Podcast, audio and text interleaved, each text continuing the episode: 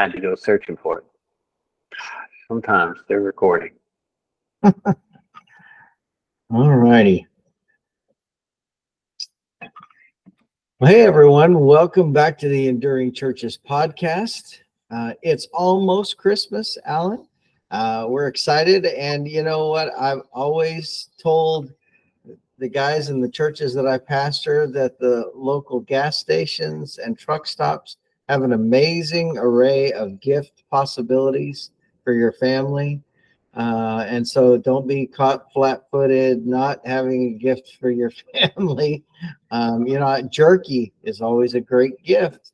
You know, that's that's right. I love me some jerky or a Buc-ee's a Buc-ee's onesie. So if you if you don't know what else to get, get a Buc-ee's onesie for for someone you love. So um, now that Buc-ee's is just about everywhere you you run into. So that's right. Hey, they just opened their their latest or their first one in Missouri this past week, and so I'm pretty excited. We, will drive through there over the holidays. So. Yeah, you'll get gas, you'll get your jerky, you'll get a clean bathroom, and don't yeah. forget to get Dana that that Buc-ee's onesie. So you'll be well, in good shape would, for Christmas. yeah, she would probably love it. She, you know, it's like, yeah, bring it yeah. on. I, oh I my goodness. Well, hey, speaking of gifts, uh, we want to talk today uh, about some gift giving from the pastor or leader standpoint to your church. And so Alan's put together some thoughts for us we want to talk through today. Um, that you, you know, a lot of times churches give their pastors a bonus or a gift or something like that but but let's flip it around let's talk about how as a leader or pastor you can gift your church. So Alan, start us off with that. Yeah, I know you if you're if you're a pastor or pastoral leader out there, you don't have much money, and uh, your church, uh, what can you give your church when uh, you don't know what else to give? So we've got a, a list of some things here that we want to talk to you about today. Um, that are some things that we really should consider giving our church all the time, but we want to talk through those things. So let's talk. Start with this first one. Give give your church the gift of a healthy you. You know, we need to be healthy people. And there's a lot of ways we, we can talk about health, right, Trent? No, yeah. And I'm glad you put this at the beginning because I think this is the basis of a lot of things that we need to be able to do as a pastor. And so the very first thing you have on the list is spiritually. And you know, when we when I read that, I, I almost want to say, well, duh, but it's so possible for us to get so caught up in doing just the rut of weekly stuff that we don't grow spiritually, that we don't spend time just for our own benefit, time with the Lord, time in scripture, time in prayer. And so I think spiritually, we've got to start there. Yeah, that makes sense. I mean, we know that this is our role, but we don't get paid to uh, be spiritually be spiritual in our lives. We actually get paid to do the job of pastoral ministry. Being spiritually vibrant is just a responsibility of being a follower of Christ. And it really begins there. We need to make sure that we're not letting the job substitute our personal faith in there. So spiritually certainly begins there. You know, physically, Trent, as overall, one of the reasons you hear complaints about pastors and insurance is because we're an unhealthy lot. You know, mm-hmm. we don't we don't take care of our health really well. So this is an important area too. We need to make sure that physically we are taking care of ourselves. Yeah, and you know, all these kind of tie together, but physically and emotionally really do tie together because pastors uh, are under a lot of stress, which contributes to health issues. Uh, and if we don't have a healthy outlet to um, work those things out, um, let me just tell you, um, you know, if you've listened to this any at all, that I was in the hospital. I had five bypass um, heart surgery uh, about four years ago, uh, maybe almost five years ago now. Um, that you know, it's so important that we have a healthy way to deal with stress because it will affect us physically um, and the you know we get invited to all kinds of meals for meetings and and so eating healthy is another part of that yeah there's so much that goes into this and you've got to take care of yourself you get need to learn about yourself what what emotionally causes you to go go like in the wrong way emotionally You need to learn those things about yourself. And then, of course, you, you need to have a healthy home as well. So spiritually, physically, emotionally, and then also part of your health is your home life. You know, what is your home life like? Is it is it healthy? Are you taking um, taking advantage of your family? Are you living in joy with your family? And we really need to make sure that our first ministry always begins at home because if you're not healthy at home, your leadership at your church isn't going to be very healthy. So all of those things kind of get tied in together to kind of create this picture of a, of a healthy us. And we need to make sure that we're doing all those things and doing consistent checkups to make sure we're, we're healthy in all those areas. Yeah, and this is an area, you know, all these things that we talk about a healthy you, these are things that having a group of um, other pastor leaders from other churches that you can just get together and they can you can hold each other accountable in this area um, i have to tell you dana and i have met with more than one um, pastor's wife who has has come to us and said hey i'm divorcing my husband because he is abusive um, you know and that is horrible situation and so keep in mind pastors that you are to be an example of Christ in your home first, and that home life will be an example to your church as well. Uh, and so you you need a, a, to be a good example. But um, all these things, it would, sure would be good to for you to have uh, a group of pastors that you can meet with that understand the things that you're dealing with.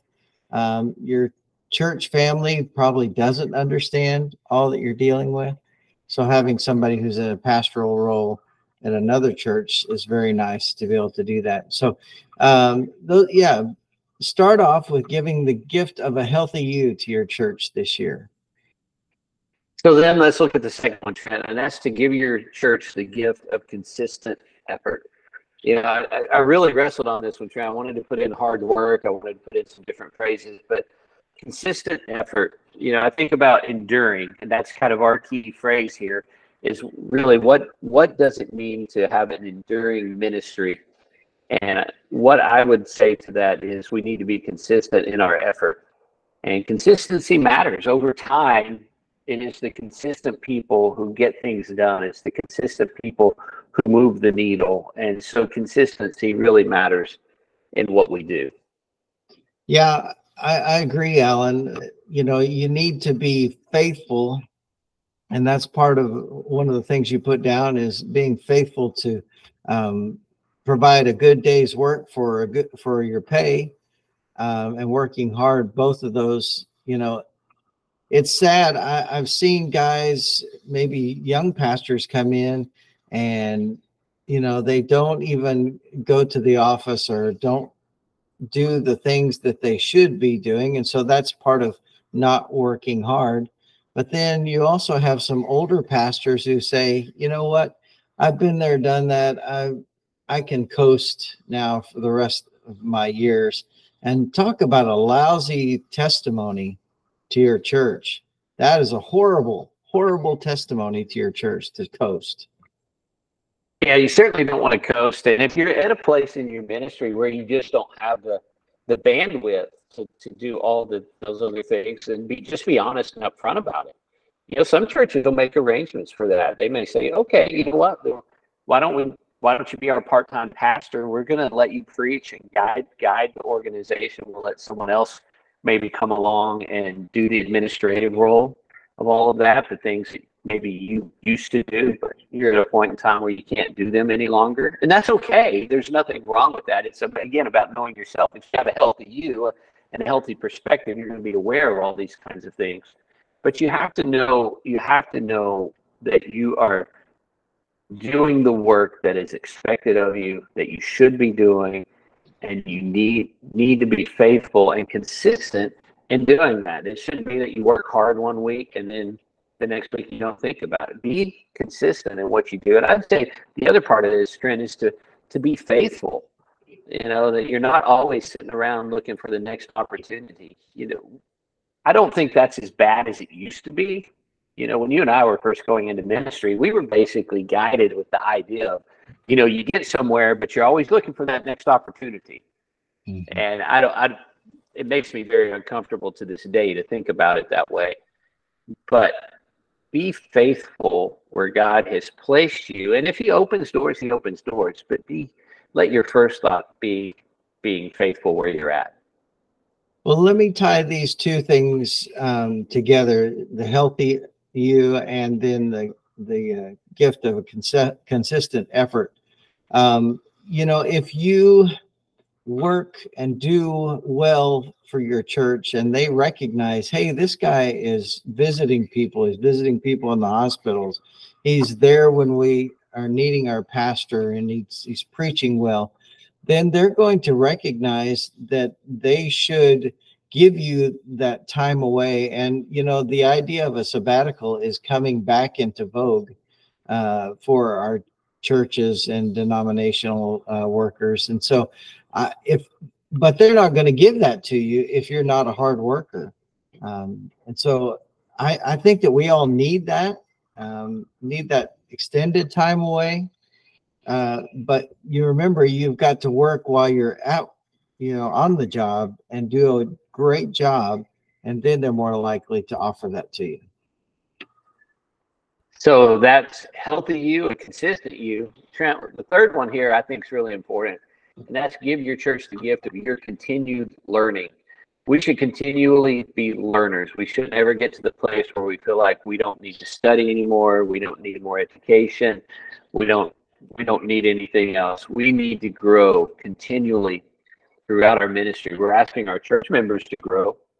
Why shouldn't we be growing? And so what are some of the areas in which we could maybe consider um, putting our thoughts on and our attention on here? Yeah, there's there's several areas, Alan, and um, you know this is something that my wife Dana and I we're constantly working on too because we recognize we need to grow in all these areas too.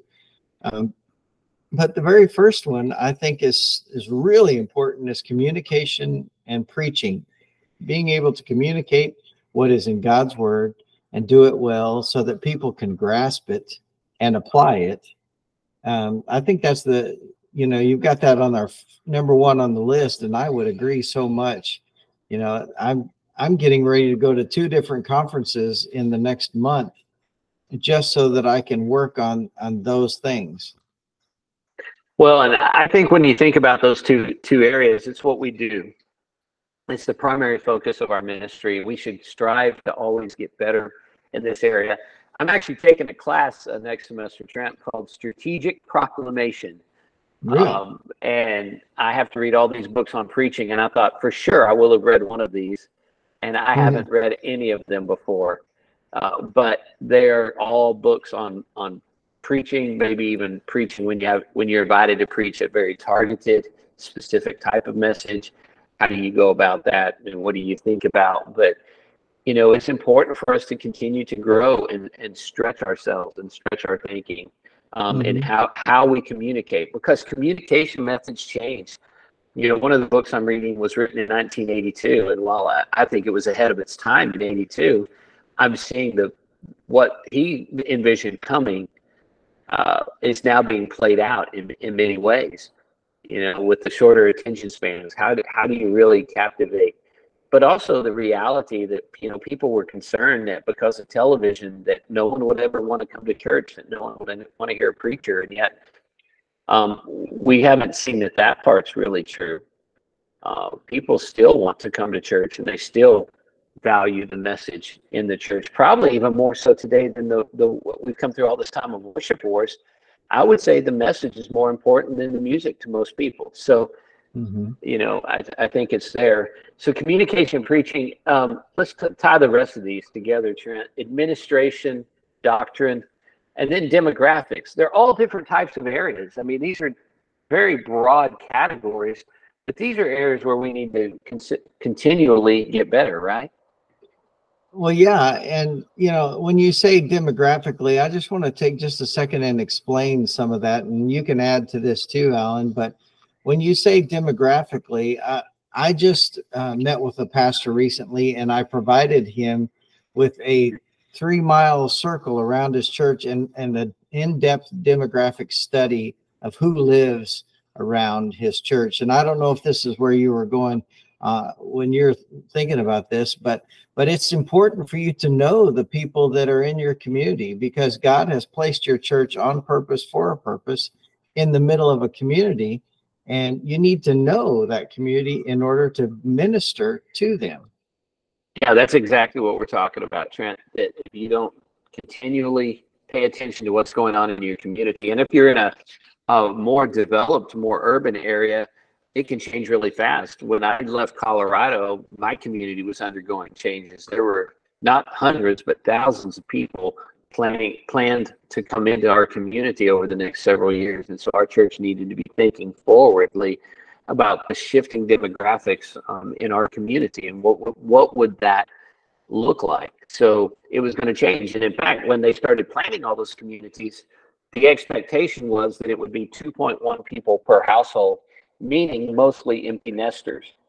Hmm. Um, when I left, that number had changed to 2.3, meaning that the average age was getting moving into a younger category um, because you're getting further away from the mountains and the houses tend to be more affordable the further away you got from the mountains. So families would be coming that way looking for a less expensive house than closer to the mountains. So it was shifting a little bit. And um, I haven't been back to look at the demographics and who has moved in, but you, you'd have to know that as well. You know, once those houses are built, who did actually move in and, and what does it look like and how has it changed the community? So there's a lot of things that go in when you talk about administration. Methods change. You know, um, we were talking to a church that still was doing all their bookkeeping by hand. Mm-hmm. You know, I think it's probably a good time to consider that. You know, doing that's not our best method when you can keep things in clouds and store them and all those kinds of things. So to learn there, um, even doctrinally, to shape up our doctrine. Well, and I want to, um, I just thought of something that kind of goes with doctrine and preaching. Um, guys, if you want to immediately improve your, your preaching and your sermons, take some time to study how to do an invitation or a, a end of your sermon well. Because a lot of times guys spend so much time on their sermon and it's great but then they just stop. And it's like okay so what do i do with that? You've got to be able to study and practice on how to give people next steps on what to do with what you just shared with them. So i think that's a, a big thing that that guys could do and and quickly improve their preaching.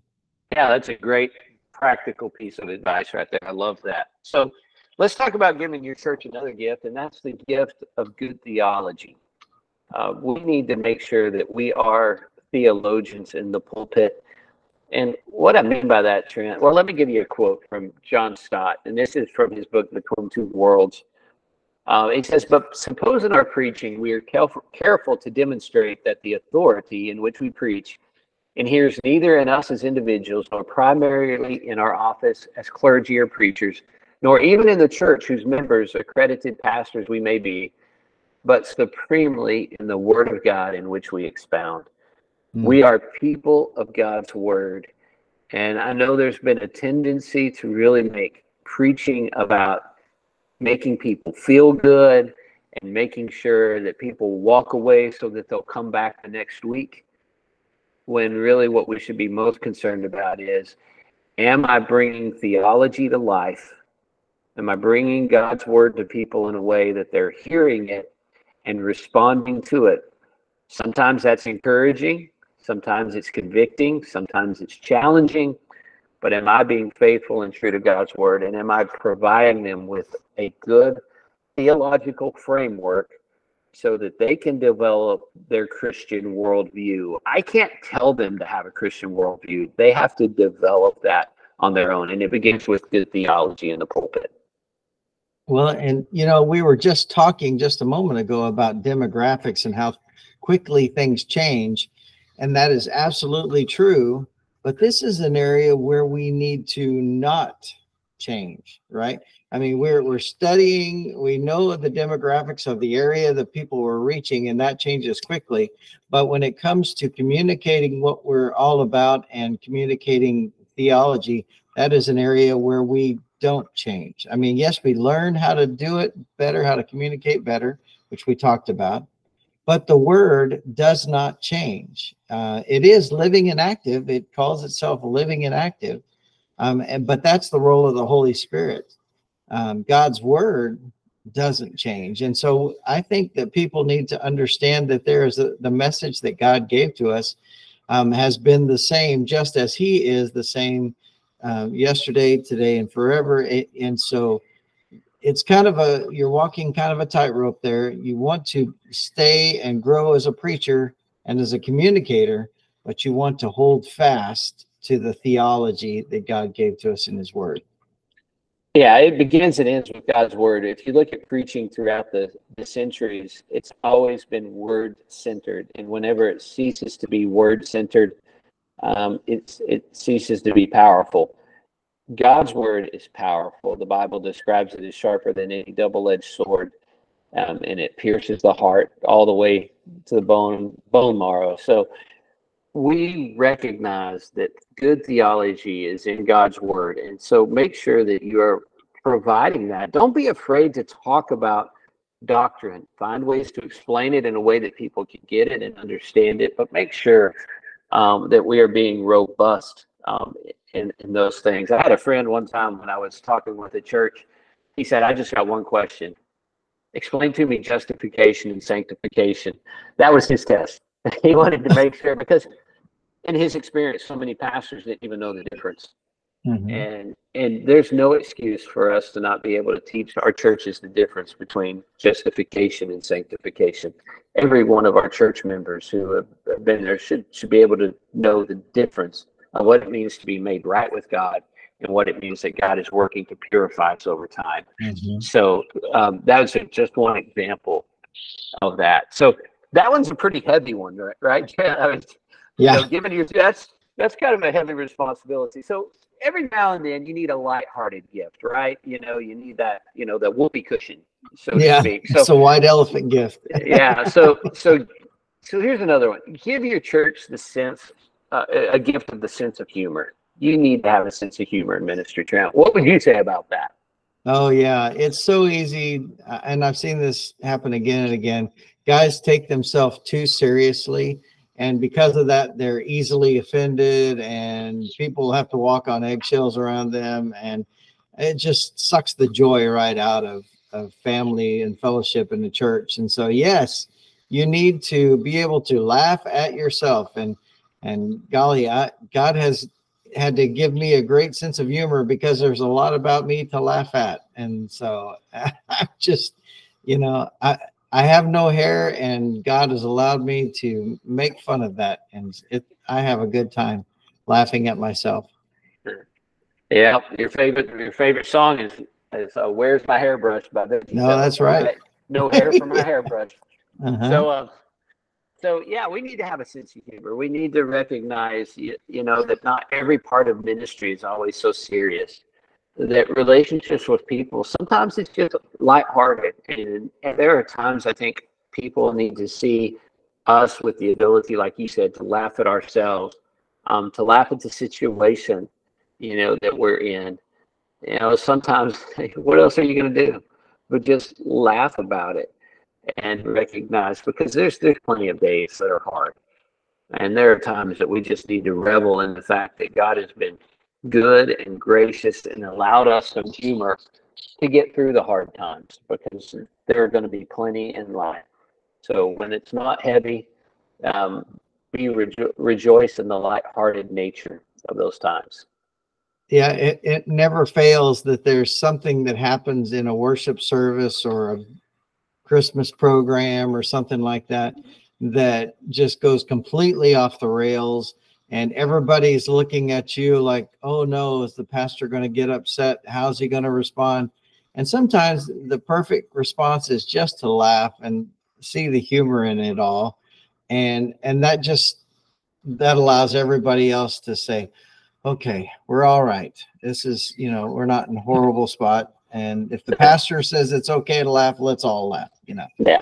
Yeah. You know, I had a microphone staff snafu a couple weeks ago where I was preaching and I think the little the little wire that went to the headset had started to to go out, so it was cutting in and out, in and out, making these awful sounds. Well, I thought if I took off my sport coat that that would maybe fix it. So maybe my sport coat was brushing up against it. So I took off my. So I'm going to take off my sport coat and see if that fixes it. So I took off my sport coat and laid it down, and it, it continued to happen. And so you know, just acknowledge it. Hey, we'll get through this. And so they brought me a different mic, and I, I used a different mic the rest of the time. And you know, uh, some people would say, well, I listened a whole lot harder after that mm-hmm. because again, you acknowledge it, you move on, you have fun with it, you recognize. Look, technology happens, right? So when it's good, it's great, and when it doesn't go so good, it messes everything up. But it doesn't have to. You just yeah. acknowledge it, move on, laugh about it, have have a good attitude about it, and um, people respond well to that. So that's yeah. that's five that's five gifts to give our church. But I think there's one more, Trent. Um, what's the last gift that we really need to consider giving our church? Yeah, this one, the last one, it could be the first one. Or it's so important um, to give the the church, your church, the gift of prayer. Uh, I, I love this, and and Alan, our association of churches, our group of churches that I work with, um, we have thought this was so important that that we made that our theme for the year is that we will start with prayer um, and I, I think, you know, maybe sometimes as a pastor, you get frustrated and, and you don't even think about praying for you. Just like, God, if you, if you take them out, I'm okay. You know, um, instead we should spend some time um, praying for them and, um, you know, having asking them to join together and you know even if it's just one other person to to stop and, and let's just go in here and let's just pray in the sanctuary over the pews and let's just pray for God to do something miraculous because it's God who has to do it, right? I it's easy for us to think that as pastors, oh, we did it. We draw had people draw in, and scripture is very clear that if Jesus is lifted up, he will draw. He will draw all people into himself. And so we need to go back to the source and start praying for our churches again. Yeah, it begins and ends with prayer. I mean, that's really who we are. We need to be a people of prayer. Uh, pray for your people. You know, Trent, you and I are in a role that's a little bit different, but we have people to pray for. Mm-hmm. You know, I, I, I send almost 170 texts every Sunday to people that I'm praying for and praying for on that morning. And I know you're praying for people. Um, mm-hmm. Um, and we invite people to pray for us. I, one of the most moving times of my year was at our annual meeting for our association when our leadership team paused the whole the whole business session to just pray over me as the executive director of our association. What a mm-hmm. meaningful time to know um, that I was valued enough to be prayed for, and your church feels valued when you pray over them. And so make prayer a priority um, in the life of your church, and you'll never regret that. That's certainly something that we could never um, overvalue. Uh, we mm-hmm. might undervalue it, but we'll never mm-hmm. overvalue it. So give them the gift of prayer. Yeah. You know, there was a, a pastor that I saw last night, um, and he does every time that I'm with him, he asks me, Hey, how can I pray for you? And I know that he's sincere about that. And it really blesses me to know that, Hey, I've got somebody that's lifting me up consistently. Um, that means so much. And um, so, and sometimes as pastors, we we don't want to let on that we have issues or that we're hurting in some areas, and it's like, but that's giving your people a false picture of what it means to be a Christian. And so we need to be able to allow people to see that we need help. We need God's help and allowing them to pray for us is really, really uh, valuable, not only to you, but it gives them a wonderful picture as well. Yeah, I might say I, I am an issue, so p- please pray for me. Alan, I wasn't going to say that out yeah. loud. No, yeah. well, oh, Trent, Trent, have a six six gifts that you can give your church, and uh, we also are going to give you the gift of Christmas uh, because next week we're not going to uh, put out an episode on Christmas Day. That would be Monday when we normally put one out. we're going to put it out on Tuesday. So just want you to be aware of of that little change. We'll probably put the next one out too on January 2nd, not January 1st. So enjoy those days with your family and friends. So we certainly don't want to take away from those at all because I know probably the first thing you do on Monday is wake up and go the Enduring Churches podcast. Um, at least that's that's what we tell ourselves anyway. So anyway, we are glad that you did take time to be with us today. And we love having you as a part of the Enduring Churches family. And we are so grateful for you. Thank you for your enduring ministry. And thank you for all the work you do with your churches. God's kingdom is a better place because of your faithfulness. So thanks. Have a very Merry Christmas, and we'll look forward to catching you um, on the following day.